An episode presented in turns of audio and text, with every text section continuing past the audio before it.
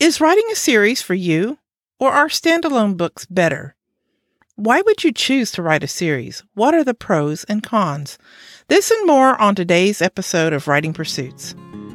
Welcome to the Writing Pursuits podcast, where authors like you discuss writing craft, author life, and book marketing strategies. I'm your host, Catrice McKee. I own Wordmarker Edits and write and produce the weekly newsletter Wordmarker Tips for Authors. In addition, I am a speculative fiction author. Writing Pursuits is for authors who drink too much coffee, endure judgmental looks from their furry writing companions, and struggle for words.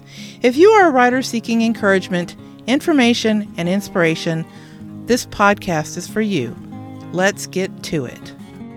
Hey, Writing Pursuits authors, welcome back to the podcast. To those of you who are new, I want to extend a special welcome. My name is Catrice McKee, and I'm glad you're here. Please leave a comment, a star rating, and follow the show to help others find writing pursuits. I just got back from Cleveland, Ohio for the first ever three story method editor certification with renowned author, editor, and teacher Jay Thorn. It was wonderful to meet my online writer editor friends in person. Jay taught our cohort of 12 editors his three story method for editing and how to analyze fiction to diagnose problems up front to save our clients money and the most precious commodity of all, their time. If you're curious about the three story method, find the book and its convenient companion workbook on Amazon, Kobo, and anywhere else you buy your books. Or contact me at Wordmarker Edits to learn more about my services. And now let's get to today's topic. Series or standalone book? Which is the best choice for you? Before I get into this topic, let me say this. Whether or not you choose to write a series, your choice is the right one for you. Do not feel as though you must create a series. Instead, write the best books you can. Many factors will play into your decision, including your writing style, your genre, your patience, and your stamina level. So if you're happy with writing standalone fiction novels, then take everything that follows with a grain of salt. And there's no saying you cannot write both standalone novels and a series. Also, before I really get started, I want to credit Chris Fox of chrisfoxwrites.com for the idea for this episode. He presented the flagship series at the Sell More Books Summit in 2018 in Chicago, and I had the pleasure of meeting Chris afterward.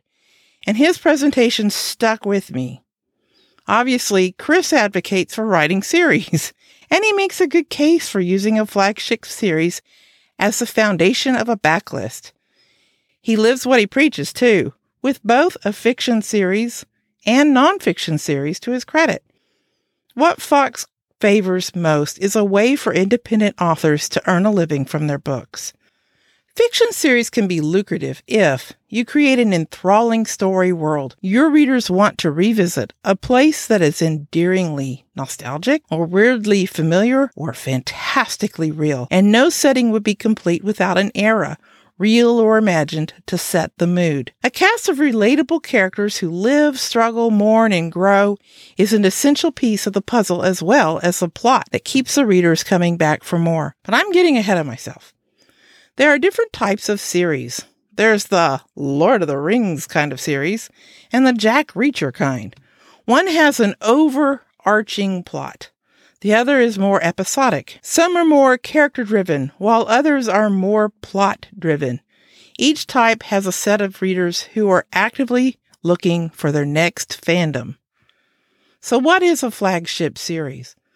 Chris defined a successful flagship series as one that is well branded, long, and he suggested 1 million words, and designed to create loyal readers. Don't let the 1 million words scare you. Nobody writes more than one word at a time. And when you break it down, it's 20, 50,000 word books, which are pretty thin, or 10, 100,000 word books. That still sounds like a lot. But again, it's one book at a time, written one word at a time. In my opinion, 1 million words is a lofty goal, and we have plenty of examples to prove it is optional. After all, The Chronicles of Narnia isn't even close to 1 million words long. Neither is the Twilight series or the Hunger Games series, but Robert Jordan's enormous series definitely meets that benchmark. But let's say the goal is 1 million words. If you write 20 standalone 50,000 word novels, that will provide you with a great backlist of books to market. And why not write related standalone novels? Don't despair if you've already created a standalone story and your fans are asking for more. If you feel that your story is truly complete and you belatedly decide to create a series, then write another story in the same universe about different characters. And now a word from our sponsor.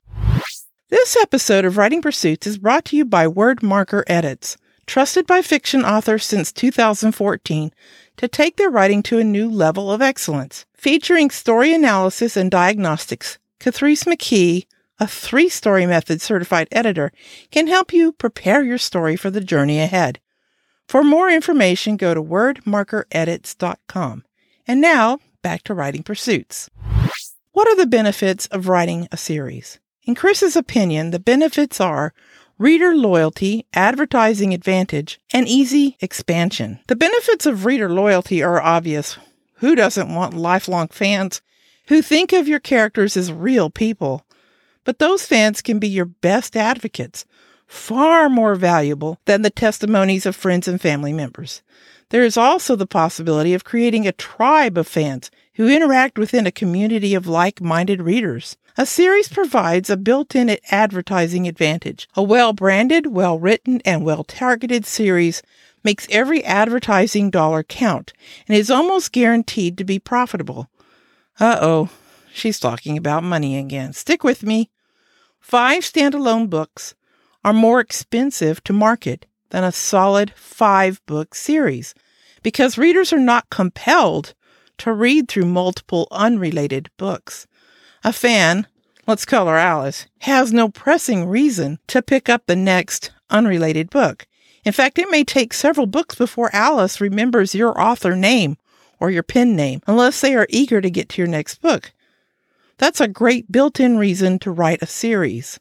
If Alice likes the first book in your series, she's likely to purchase the second book and the third. The initial cost of gaining Alice as a new fan for a series can be recouped if she purchases multiple books. Momentum can be on your side due to the read through factor. So, how do you market sustainably? Well, first of all, identify the potential markets for your series. There can be more than one. And then you can use crop rotation. Switch your focus from market to market to let the fields go fallow, if we're using like crop analogies. Be judicious in your use of ads if you use ads, so you don't saturate your audience. Create series momentum. Each new book is a means to refresh the series and win new readers. Stick with one series at a time unless you're a super fast writer. Scroll through successful books in your genre to see which categories they are listed in to expand where your books might appear. So, how do you write a flagship series? First, please have a final destination in mind. It can change, but start with the ending in mind because there is nothing fans hate more than an unsatisfactory series conclusion, unless it's finding out a final book will never be written. That's happened to me a few times. Remember Lost, the TV series that ran from 2004 through 2010? Yeah, I'm trying to forget it too. Remember how the writers used open loops raising urgent questions in the viewers' minds. Fans of the show had to watch the next episode in hopes they would learn the answers to their questions. Some answers became clear over time. Each episode presented more questions to the fans. It was addictive. People met around the water cooler every week to discuss their theories. They bought the t shirt. They bought into the series. And then, then, Lost got lost. It jumped the shark. There was no end in sight. After being on the air for five years, the series ended in a horrible heap of half answer- answers and weirdness. It was so unsatisfying. Don't get lost. Have a final destination in mind. So, here are some tips for creating a great series. Study the best selling series in your niche. Understand the expectations of your target audience. What sort of experience are they hoping for? Satisfy the core questions within each book, but also employ open loops to leave your readers wanting to read through the series. Create tensions that ebb and flow. In your series, the hero and the villain may have to rely on one another for a time. Shake things up. Pay attention to character arcs. Make sure your characters grow for good or ill. And then create wonder. Remember that you are competing with Netflix, Hulu, and 50 other entertainment options. Study your competition. In TV series and other binge content, things get complicated and intertwined. Alliances change. Go and write bingeable content.